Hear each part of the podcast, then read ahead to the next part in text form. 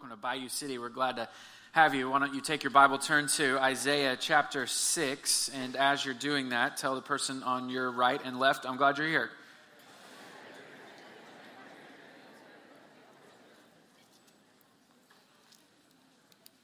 You know, God has been giving out assignments since the very beginning. Genesis 1, verse 26. Let us make man in our image according to our likeness and they will rule the fish of the sea, the birds of the sky, the animals, all the earth, and the creatures that crawl on the earth. Just a few chapters later, Noah, Genesis 6 14. Make yourself an ark of wood, make rooms in the ark, and cover it with pitch inside and out. Abraham, Genesis chapter 12, verse 1. Go out from your land to the land that I will show you. Moses, Exodus 3, verse 10. Therefore, go, I am sending you to Pharaoh so that you may lead my people, the Israelites out of Egypt. Fast forward to the New Testament, John the Baptist, Luke chapter 3, verse 2. God's word came to John, the son of Zechariah, in the wilderness. He went into all the vicinity of the Jordan, preaching a baptism of repentance for the forgiveness of sins. The very first disciples slash apostles, Acts chapter 1, verse 8. Jesus said, But you will receive power when the Holy Spirit has come upon you,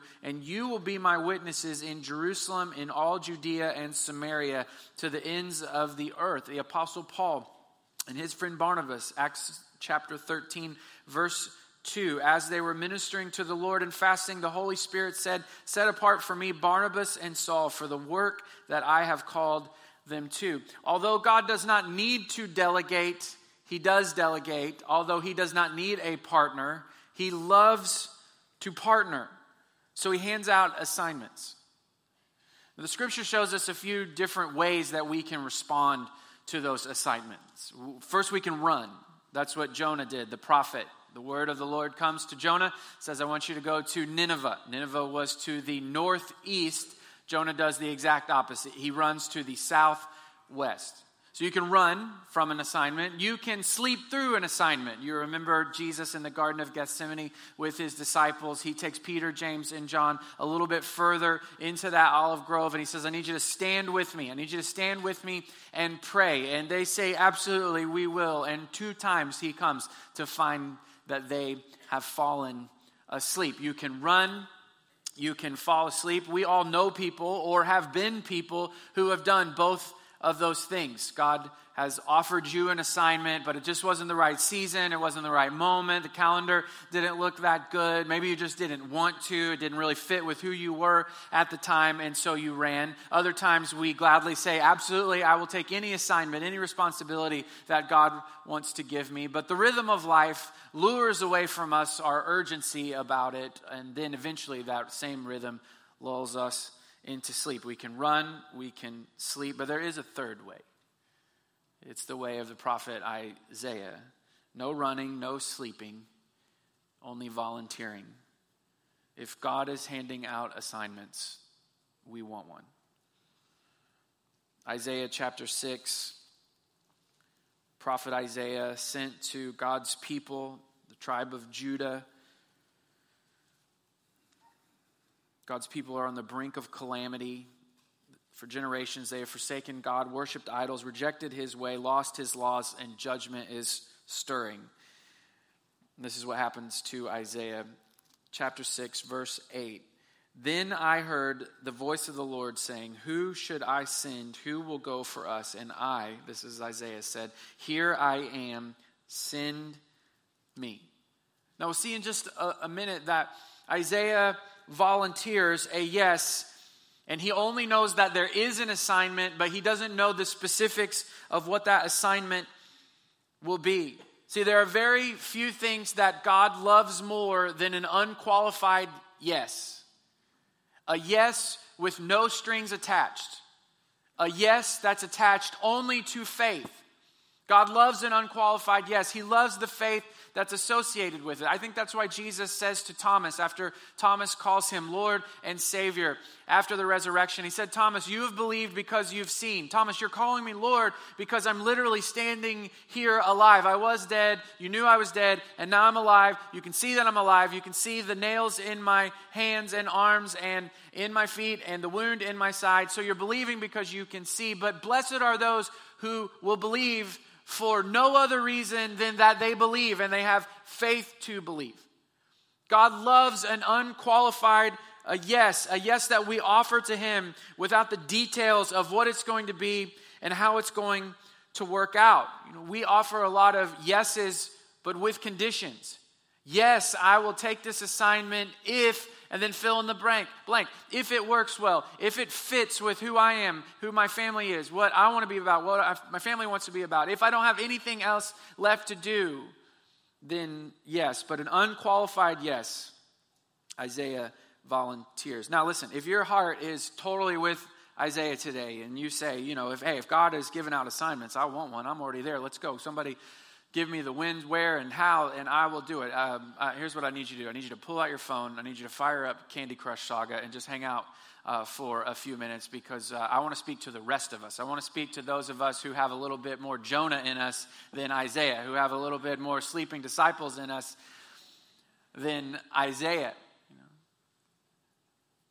I want to speak to those who, in our hearts right now, we're asking the question what do I do when I wish I wanted to volunteer, but I do not.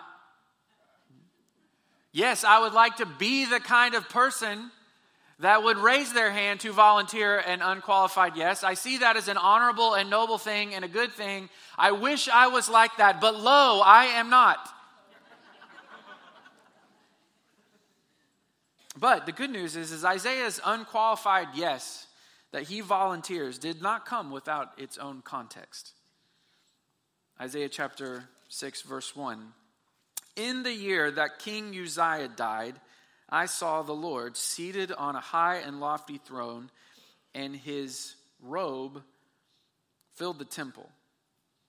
Seraphim were standing above him. Each one had six wings. With two he covered his face, with two he covered his feet and with two he flew, and one called to another, Holy, holy, holy is the Lord of hosts. His glory fills the whole earth. So Isaiah has a vision of God's throne room. He sees the smoke, he sees the train of God's robe, so massive that it's filling up the entire temple complex. He sees these seraphim, these angelic beings, and they have six wings, massive creatures with six wings. Two of their wings are covering their face, two of their wings are covering their feet, and with two of these wings they're flying. And from Isaiah's perspective, it looks as if the seraphim are standing over God's shoulder and they're shouting out to one another Holy, holy, holy is the Lord of hosts. You've been to a sporting event before and the game was in a, a, lull of a moment or it wasn't a good game and the crowd starts activating and they say that thing. Uh, your little group does. We have spirit. Yes, we do. We have spirit. How about you? And they point to the other side and then the other side gets riled up about it and they say, No, we have spirit. Yes, we do. We have spirit. How about you? And they throw it back to them, and then that group gets a little bit louder, and then they throw it back to the other side, and they get a little bit louder, and then until eventually everybody goes, What, what are we doing here? And uh, we all quit together at the same time. That's the, the thing that the seraphim are doing. It says that they're calling out to one another.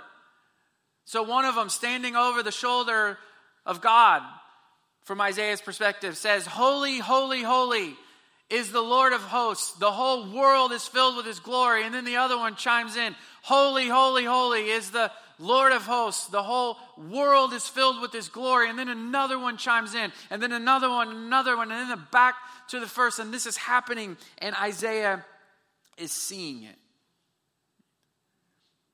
Because here's good news for those of us who wish we were the kind of people who would volunteer an unqualified yes. Volunteering with an unqualified yes for one of God's assignments is driven by a clear vision of the holiness and glory of God. Volunteering with an unqualified yes for one of God's assignments is driven by a clear vision of the holiness and glory of God, which is good news. It doesn't mean that there just are certain types of people in this world who will volunteer unqualified yes, and there are not.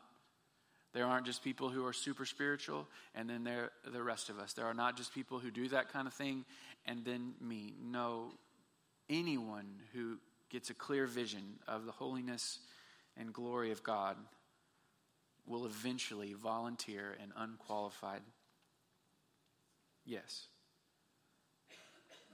You know, Exodus chapter 3, Moses receives his assignment, and he receives it from a voice coming out of a burning bush. And the first thing that that voice says to him is to take his shoes off because he's standing on holy ground. After Moses does bring the Israelites out of slavery in Egypt, just like his assignment was, God parks them at the base of a mountain. And on top of that mountain, where they could look up and see, God put a cloud of his fire his presence on top. And he invited Moses to go up on top of that mountain to be with him in the midst of that fiery cloud. But he said to the rest of the Israelites, he's saying, Listen, this is just for Moses. Moses, I am inviting up, but you, you regular people, I love you, but you can't touch the mountain because the mountain is holy.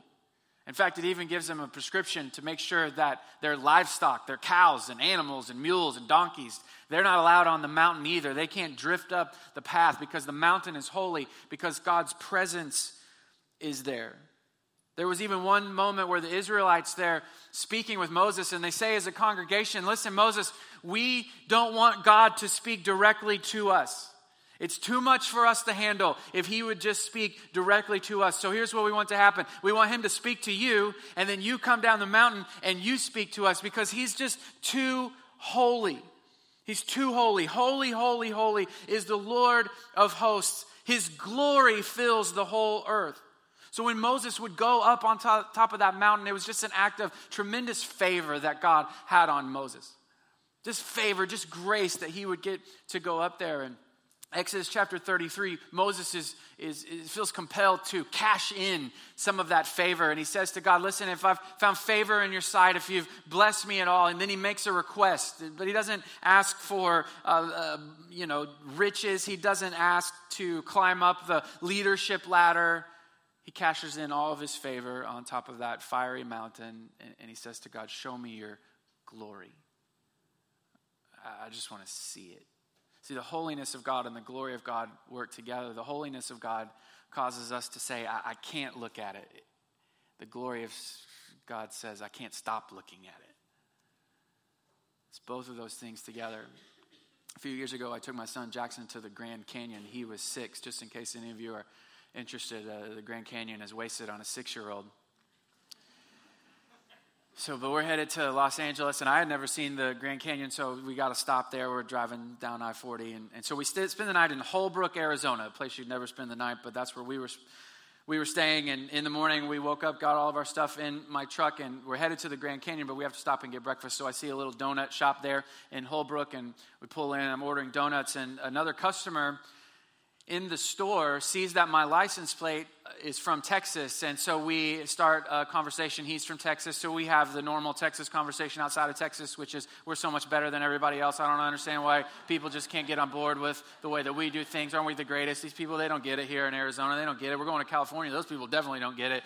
We get it. We're from Texas we have that. And then he says, Where are you headed? And, and I said, Well, we're going to the Grand Canyon this morning. He says, Listen, there's a main exit. There's a main exit off I 40. That's where everybody goes once you get to Flagstaff. But hey, there's a secret entrance to Grand, the Grand Canyon. So uh, just a few miles before that main entrance, you're going to take a little right on a farm road. It's not going to look like much, but you need to do it. And so I write down all of his directions, and we get to that little farm road, and everybody else is headed on west, but we turn off. We're the only ones. And I drive north for about 45 minutes, and I'm not seeing any canyon. I'm not even seeing hills, and I'm not seeing mountains. There's nothing, just dusty, dirty, nothing. And then we get to the left, he said to turn out, and I turn out left, and we drive for about another 30 minutes. Nothing, nothing, nothing. And there it was. Just appeared out of nowhere. And there's a little turn about, and, and so we pulled in there and got out of the car, and uh, you walk over to as far to the ledge as you possibly can without having a panic attack and just stare at it. That's what you do at the Grand Canyon. You, you just stare. People hike down in there, but they just hike down in there so they can stare at it from another angle. After a while of staring, Jackson goes, So, what are we going to do? this, is, this is what we came to do. We came to just stare at this. I said, I'll bring you back when you're 30. You'll appreciate it a little bit more. Whole world is filled with His glory. And when you see glory, and specifically the glory of God, you just want to stare at it the holiness and glory of God. What drives us to lift our hands and volunteer and unqualified, yes. We get that experience too. It's not just Isaiah who had one little special experience. We get to experience the holiness and glory of God by the wonder of his world. You can go to the Grand Canyon and stare. You can go to Yellowstone and there's a hole in the ground there and all day long thousands and thousands and thousands and thousands of people line up around this hole in the ground just to stare at it because every hour water just right out of the ground and then it goes back in, and then it comes back up, and it goes back down, and it comes back in, and then people wait. They wait for more hours and hours and hours just to stare at it again. You can get on an airplane and you can go to the Alps, the Austrian Alps, the Swiss Alps, see some of the most beautiful mountains in the world, and your jaw will just drop, and you're experiencing the holiness and the glory of God because the whole earth is filled with His glory. We experience that through the wonder of His world, but also through the wonder of His work. That when we pray, He listens. When we pray, He responds. We can see Him moving. We can see Him providing. We can see Him intervening. We can see Him establishing our steps. We can see Him giving uh, us direction. And that holy God, He cares about us, intervenes in our life, and we experience the wonder of His work. But some of us are like, you know, I can't afford to go to the Grand Canyon. I, that's nice if you can get on an airplane and go and hang out in a Swiss chalet in the middle of the Alps. And I'm a normal person. I got to be at work tomorrow morning. I can't experience His glory there. And honestly, if I were just going to be completely real, I'm not seeing a lot of His work in my life. I'm not seeing a lot of answered prayer. I mean, I'm hearing stories about it third, fourth hand from other people, but I'm not personally experiencing that. Well, good thing we can experience Him through the wonder of His Word.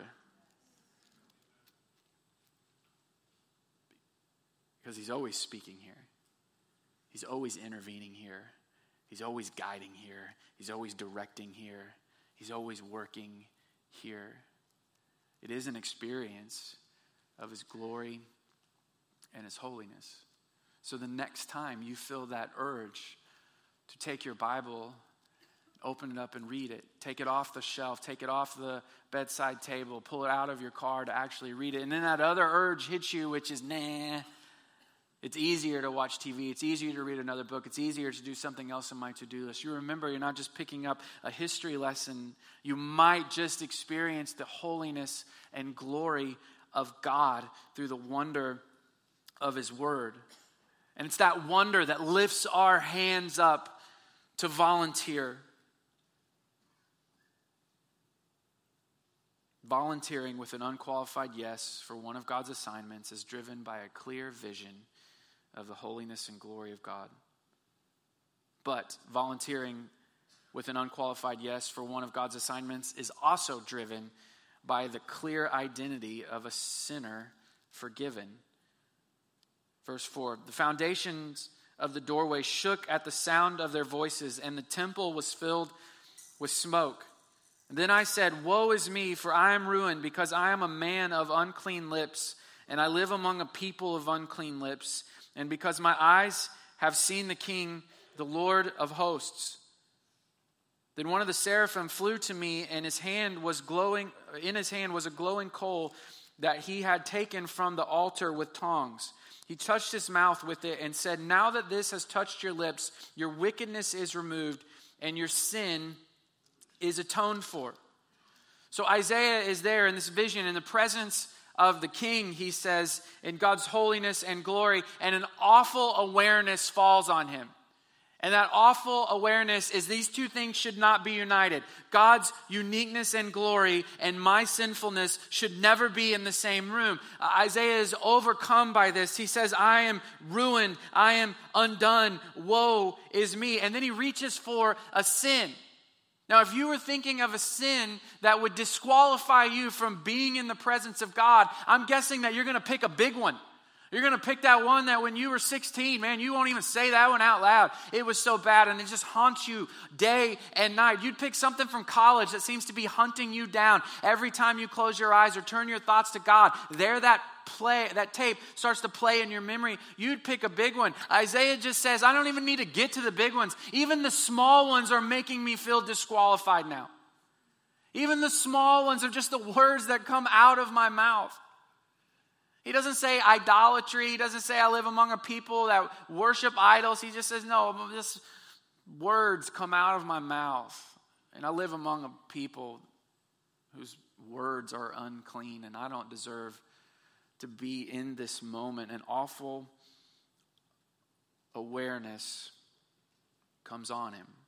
And then the seraphim comes, and it says that he's got a coal in his hands that he took from the altar. Revelation chapter 8, verse 3 gives us another peek from a different angle of God's throne room, and it describes the altar that's there, the altar of incense. And that altar is connected in Revelation chapter 8, verse 3, with our prayers, which is encouraging news for us to talk about in the context of God's holiness and glory. You know, most of us think that God just dismisses us he looks at us, he knows who we are, and he dismisses us. But what it says that God has actually moved your prayers to right in front of his throne. It's right there. In the same way that you and I try to put our dining room table as close as possible to our television set. God has moved your prayers right there where he spends all of his time, not in another room, not when I want to I got to go down to my uh, office to work, so I'm going to go down the halls of heaven and get down to my work and pull out your file of prayers. No, your prayers are always before Him, right in front of Him in His throne. And so the seraphim takes a, a coal from that altar that he is heating up that incense and he touches Isaiah and says, Your wickedness is removed and your sin has been atoned for. Now his identity is as a sinner but a sinner forgiven. See, I may be the first person to tell you this. I hope that I'm not, but I don't mind. You are a sinner. I am a sinner. You know, now it's in our culture that we give trophies to everybody, you know, all the kids or whatever. So the first place, they've always gotten a trophy. And now everybody gets a trophy. So when my kids play sports or do whatever, they get a trophy just for their participation, which I think is a fine thing. You know, if uh, you know I'm going to spend hundred dollars on one of my kids' sports leagues, the least they could do is spend thirty cents to give them a trophy to remember it. You know, so it's a fine thing, whatever. But you get a trophy whether you win or whether you just put forth effort. That's it. You are rewarded for either one, and I think that seeks into our spiritual frame of mind as well. You know, I doubt that there's anybody in here today that's just going to say, you know what, hey, I'm going to be honest. I'm finishing first place at Christianity. I just am. I'm winning at it. I'm incredible. I'm awesome. I mean, I, mean, I don't, no offense to you, but I'm better at this than all of you. I pray and I pray X amount times a day. However many you're praying, I'm praying more than that probably. And, and my prayers are better. They're more crafted, you know, when they come out of my mouth. It's just, I'm just good at this thing. I doubt that there's anybody saying that this morning, that I'm finishing first place place in Christianity, but many of us are like, I'm not finishing first place, but I'm definitely not finishing last place. I, I am putting forth effort. I'm giving my best effort. Well, maybe not my best effort. Maybe I'm just giving effort. I don't come to church every week. I'm not a crazy person. But I'm coming more often than not, and I'm definitely coming more than my neighbor. Man, that guy's a wicked sinner. The scripture comes in and says, listen, you definitely are not giving, getting first place. But even your effort is not good enough. Even your best attempt at righteousness ends up just looking dirty. You're a sinner, and, and I am too. Some, somebody's like, man, I invited my neighbor today, and uh, here you are like an insane person calling everybody a sinner. Yeah, I am. I am. Because unless you understand how bad your sin tastes, you can't understand how good forgiveness tastes. And, and because some of us just feel like we're giving our best effort, it's really cut the teeth out of the forgiveness of God. So we neither feel like a sinner, nor do we feel that we've been forgiven. We just live in this middle gray area of a church person. I'm not bad and I'm not great. I'm just hanging out in the middle. But your sin is devastating. Your sin is awful, and it should have an awful awareness should come on you. I've experienced that. I was in a service like this right before I became a teenager, and I've, I've told you this before, but I, I just had this sense in that moment. A guy got up and he on the stage and he opened up his Bible, and just this awareness came on me that I was born into this world wearing a name tag that said sinner. I just knew it in my soul. I didn't need anybody to tell me that. I just knew that in my soul. You know those name tags? Hello, my name is, and then you write Curtis. Well, mine says, hello, my name is sinner. And I knew that at that moment. I also knew from the scripture that if I was wearing that kind of name tag, I couldn't follow Jesus into the kingdom of God. I couldn't follow him into eternal life. I couldn't follow him into eternity. I couldn't do any of those things. This is awful awareness had fallen on me. But thankfully, I knew the stories of Jesus at that time. I knew the story of the Garden of Gethsemane where Jesus is praying in agony. We've already referenced it. You know why Jesus is praying in agony and he's sweating drops of blood in such a, such a moment of angst and frustration and heaviness? Because in the Garden of Gethsemane, you know what Jesus is doing? He's taking my name tag and your name tag that says sinner, he's taking it off me and he's putting it on him. Ripping your sticker off and he wasn't born with one of those stickers. His sticker didn't say, Hello, my name is Jesus, sinner. It said, Hello, my name is Jesus, righteous Son of God. But in the garden, and in the arrest, and in the betrayal, and in the trial, and in the beating, just taking name tags off sinners, laying him on himself. So when he is dying on the cross, anchored into Golgotha, lifts up his head and voice and says, It is finished. It's crumpling up your name tag that said, Wicked sinner, unclean, and throwing it away. And more than that,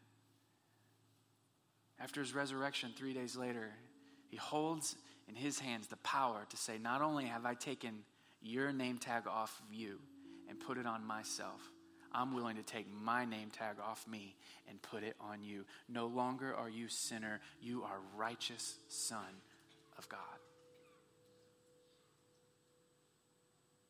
And when you and I understand what has happened, when we understand the grace that we've been given, it lifts our hand and said, if there are jobs, in light of that, in light of I used to be sinner, and now I am righteous son of God. Oh, I'll volunteer.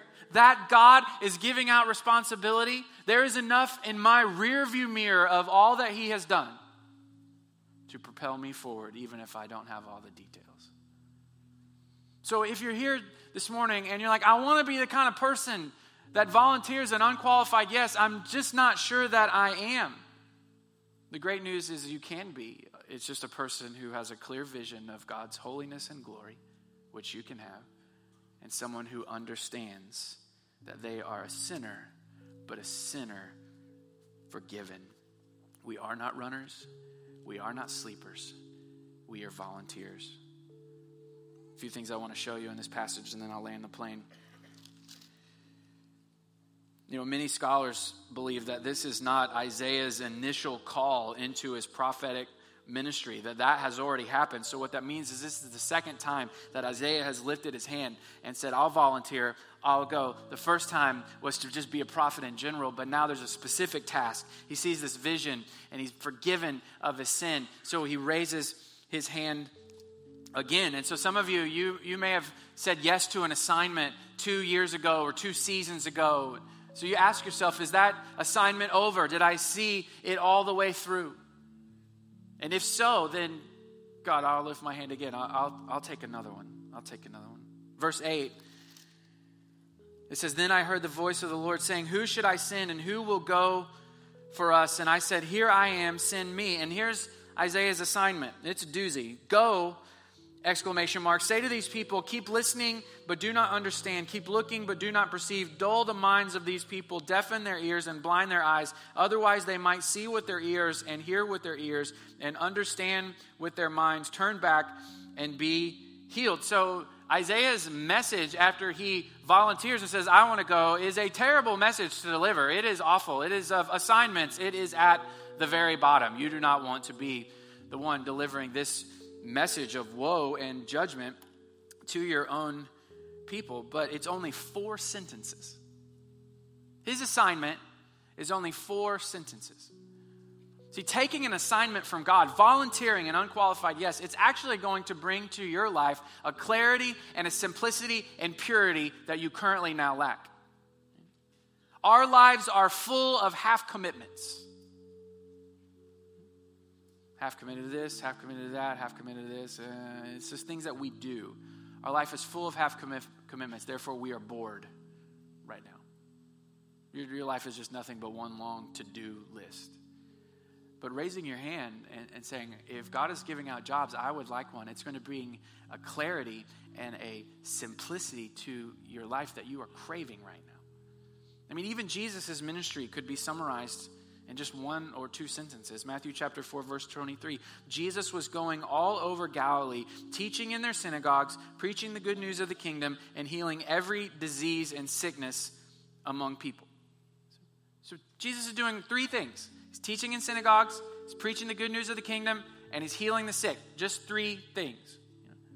If you were going to craft a purpose statement for your life, how long would that be? I'm guessing it's going to be more than three things. I'm a mom, and I'm a wife, I'm a husband, and I'm a dad, and I'm an employer, and I'm an employee, and I'm a son, and I'm a daughter, and I feel like a chauffeur, and I feel like a home improvement specialist, and I feel like a home organizer, and I'm a cook, and I'm a cleaner, and I'm a, uh, you know, a birthday present buyer, and a birthday party goer to her, and I do all these things. I'm guessing that your purpose statement would feel a little overcrowded.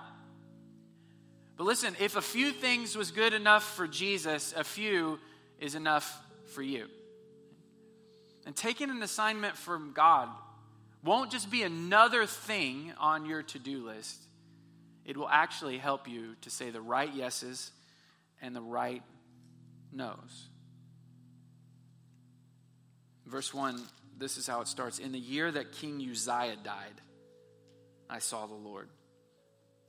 So, just a marker of time. This happened to me in the year that King Uzziah died.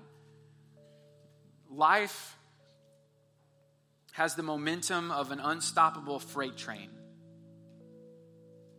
And our volunteering will happen within its natural rhythms, its up and downs.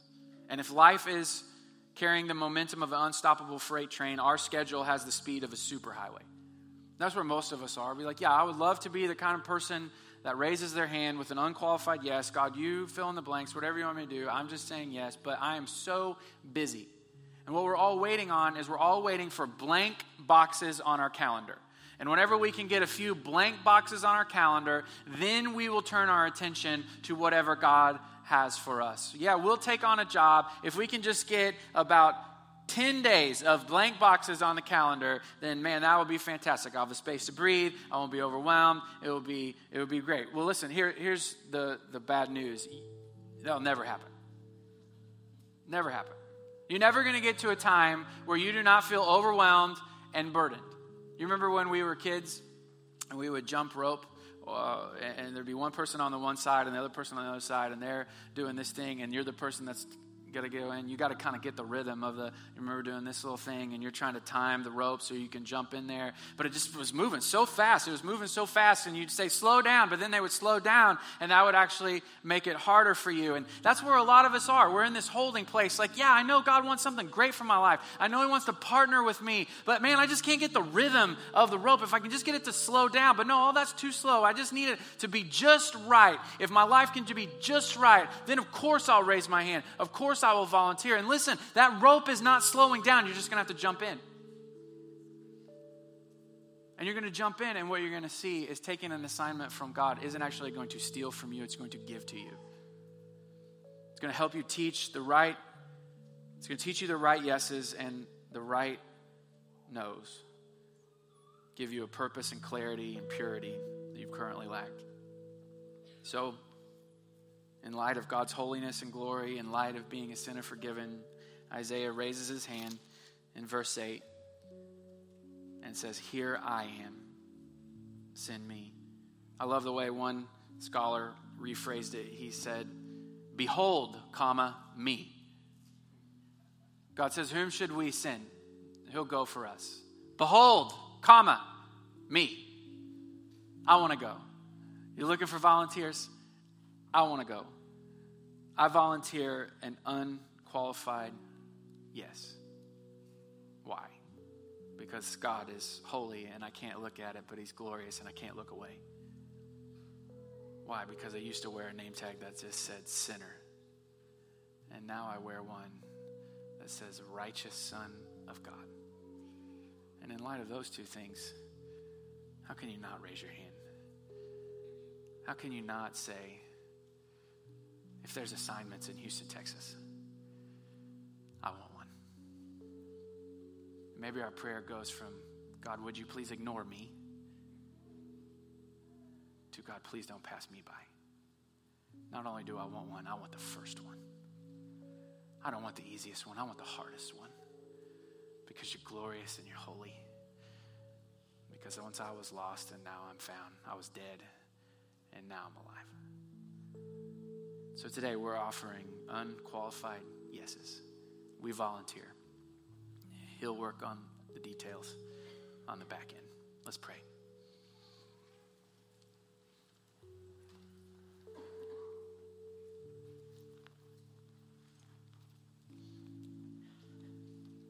God, would you stir in us today a vision, an Isaiah like vision for who you are?